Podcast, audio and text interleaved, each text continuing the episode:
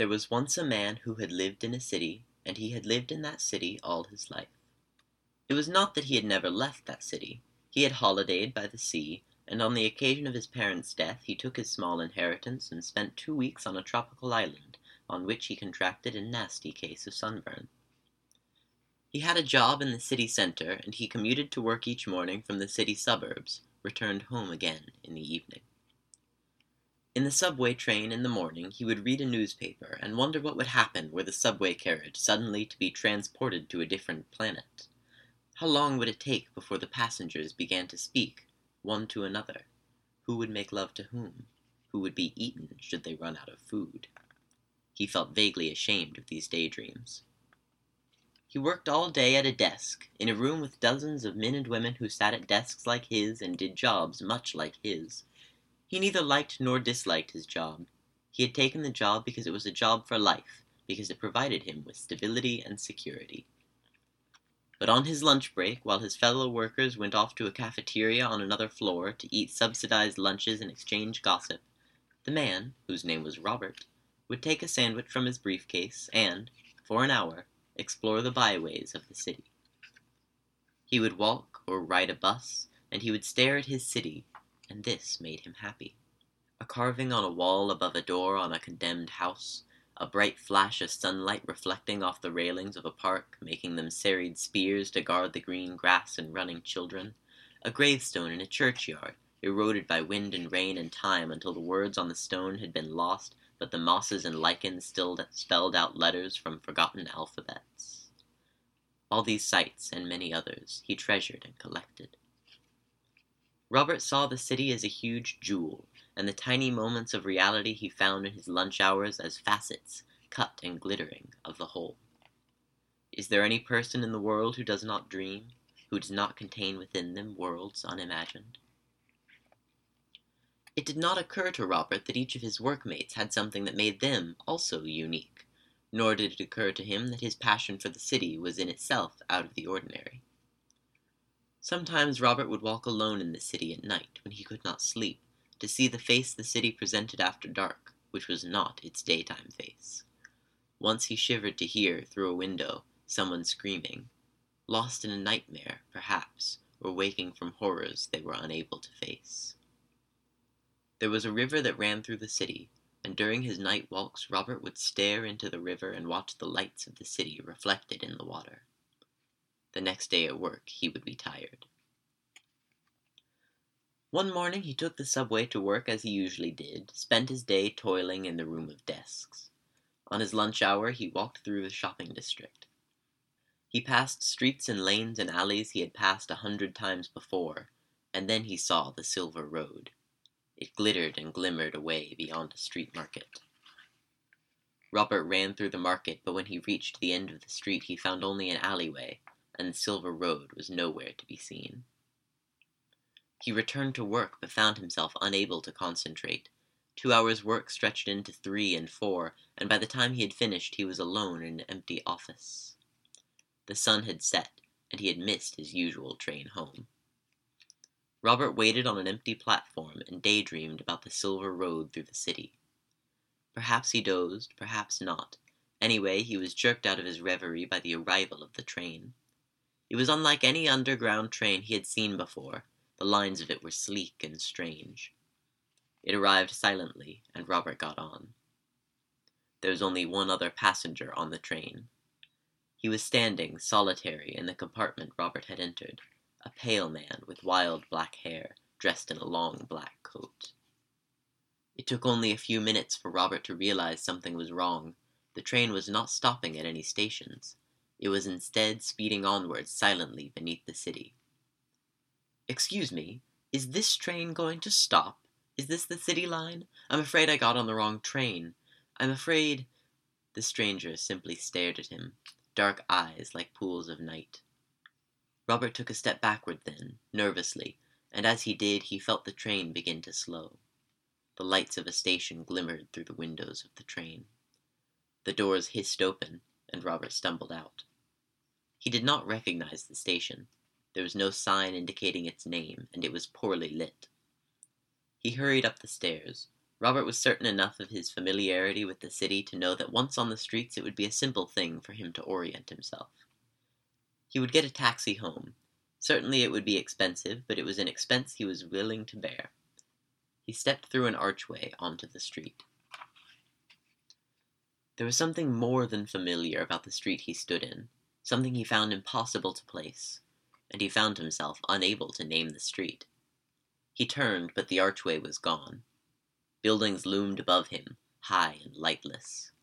Robert hurried through the city, if he was still in the city, for he was in two minds about this. A cold wind blew down the thoroughfares and avenues, bringing with it familiar scents, the meat market at dawn, hot television sets from the electrical district, the smell of earth fresh dug, and of burning tar, of sewers and subways. Robert began to run, certain that, eventually, he would see a street or building he recognized. He didn't. Eventually he collapsed, breathless, against a concrete wall. From time to time, Robert could feel eyes on him from the windows and doorways. But the faces he saw, when he saw faces, were lost and scared and distant, and no one ever came close enough to him to talk. There were also certain other people in the city, but they were brief, fleeting people who shimmered and vanished. From time to time the sky would lighten, and other times it went dark, but there were no stars or moon in the sky in the darkness, no sun by day. The roads mixed him up, turned him around. Here he would pass a cathedral or museum, there a skyscraper or a fountain, always hauntingly familiar. But he never passed the same landmark twice, could never find the road to return him to the landmark again. Nor was he ever able to find the subway station from which he had entered this distorted echo of his city. He had been in the city for days, or for weeks, or perhaps even months. He had no way of knowing. It was sunrise, although no sun rose, when Robert found the river. It shimmered and shivered like a silver ribbon. There was a bridge above the river, an elegant curving arch made of stone and metal. He walked up to the top of the bridge and stared at the city. He had taken it for a pile of rags, but it stirred and moved and stood upright. The old man walked over to Robert. "It's beautiful, isn't it?" "Yes," Robert said. "It is." They stood there on the bridge together, looking out. "Where are we?" asked Robert. "In the city," said the old man. Robert shook his head.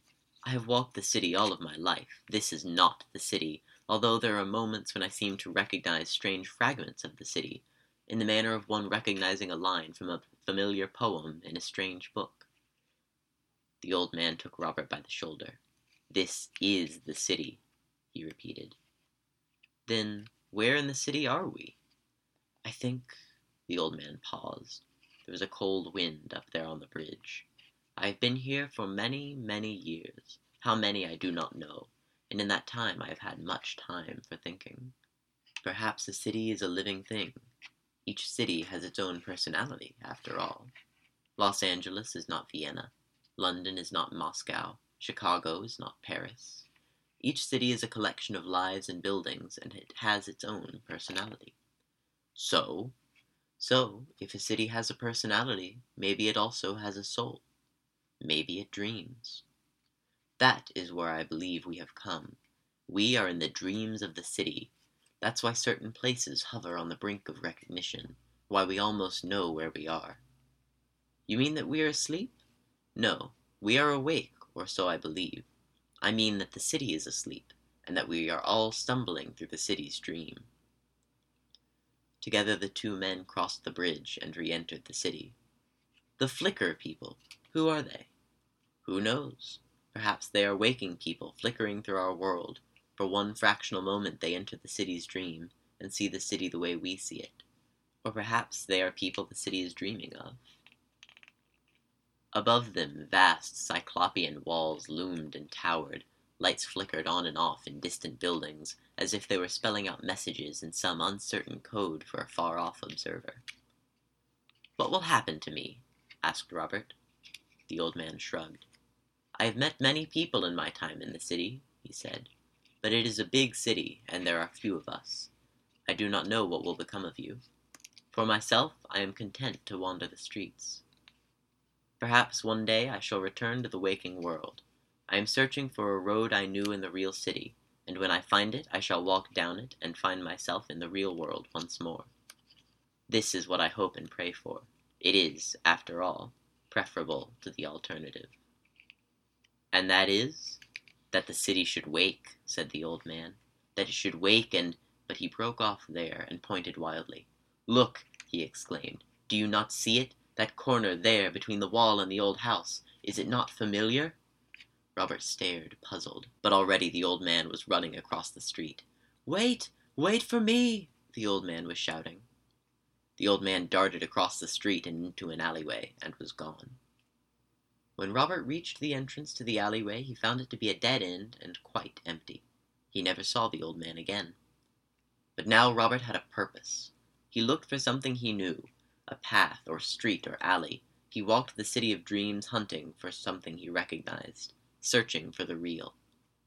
He would climb the stairs of skyscrapers hunting for a doorway he had seen before. He would descend below the city, following imaginary trails down wet, dank steps that led him nowhere. He walked tiny back streets, passing restaurants forever closed, or small stores that, from all he could see through their windows, sold marvels, but which were never open for business. He walked perhaps for months, speaking to no one, until the day he encountered a woman in the roof garden of a building that jutted up from the city like a black tooth. She was sitting by a small fountain, and looked up at him as he approached. Sir, if you are real and not a thing of figment and fantasy, where are we? She asked him. How real I am I can no longer say, he told her, but we are in the city, or so I had been assured. There was something about the woman, the way she held her head, perhaps, or a certain color to her eyes, or the line a curl traced as it tumbled from her forehead onto her cheek. Robert stepped closer to her. It was then, behind the flowers and potted plants, some prosaic, some possessing a strange and exotic quality that was almost alien, he noticed a doorway. It was a door of almost unbearable familiarity. He had passed it each day on his way to work, in a life that now seemed distant and imaginary as the moon. "What is your name?" she asked him. The woman reached out a hand. Robert thought that she was going to touch him, and had she touched him, he would have been lost forever. He ran headlong across the roof garden, knocking plants over as he went, running headlong, pell-mell, helter-skelter, without looking back. Through the doorway, then, and he was blinded. "Are you all right?" Robert looked around him, blinking in the sunlight. "Thank you," he said. "I am fine." I met Robert in a small village off the coast of Scotland some years after the events I have mentioned here. It was a very small village he lived in, consisting of a few scattered houses and farms, and a shop that served as post office, village store, and inn. Other than that, there were only stunted sheep and blasted trees, and the constant low susurrus of the sea. It was in that inn that he told me the tale I have told you. He was a most frightened man. "Do you fear that one day you will return to the dreams of the city?" I asked him. "Is that why you live out here?" He shook his head, and we walked outside. The mist hung low and white and thick, and we might as well have been nowhere at all. "If the city was dreaming," he told me, "then the city is asleep, and I do not fear cities sleeping, stretched out unconscious around their rivers and estuaries like cats in the moonlight. Sleeping cities are tame and harmless things. What I fear," he said, "is that one day the cities will waken, that one day the cities will rise." I like to believe it was only the cold that made me shiver, only a strand of fog in my throat that caused me to catch my breath. Robert walked away across the moor, and I never saw him again. Since that time, I have walked with less comfort in cities.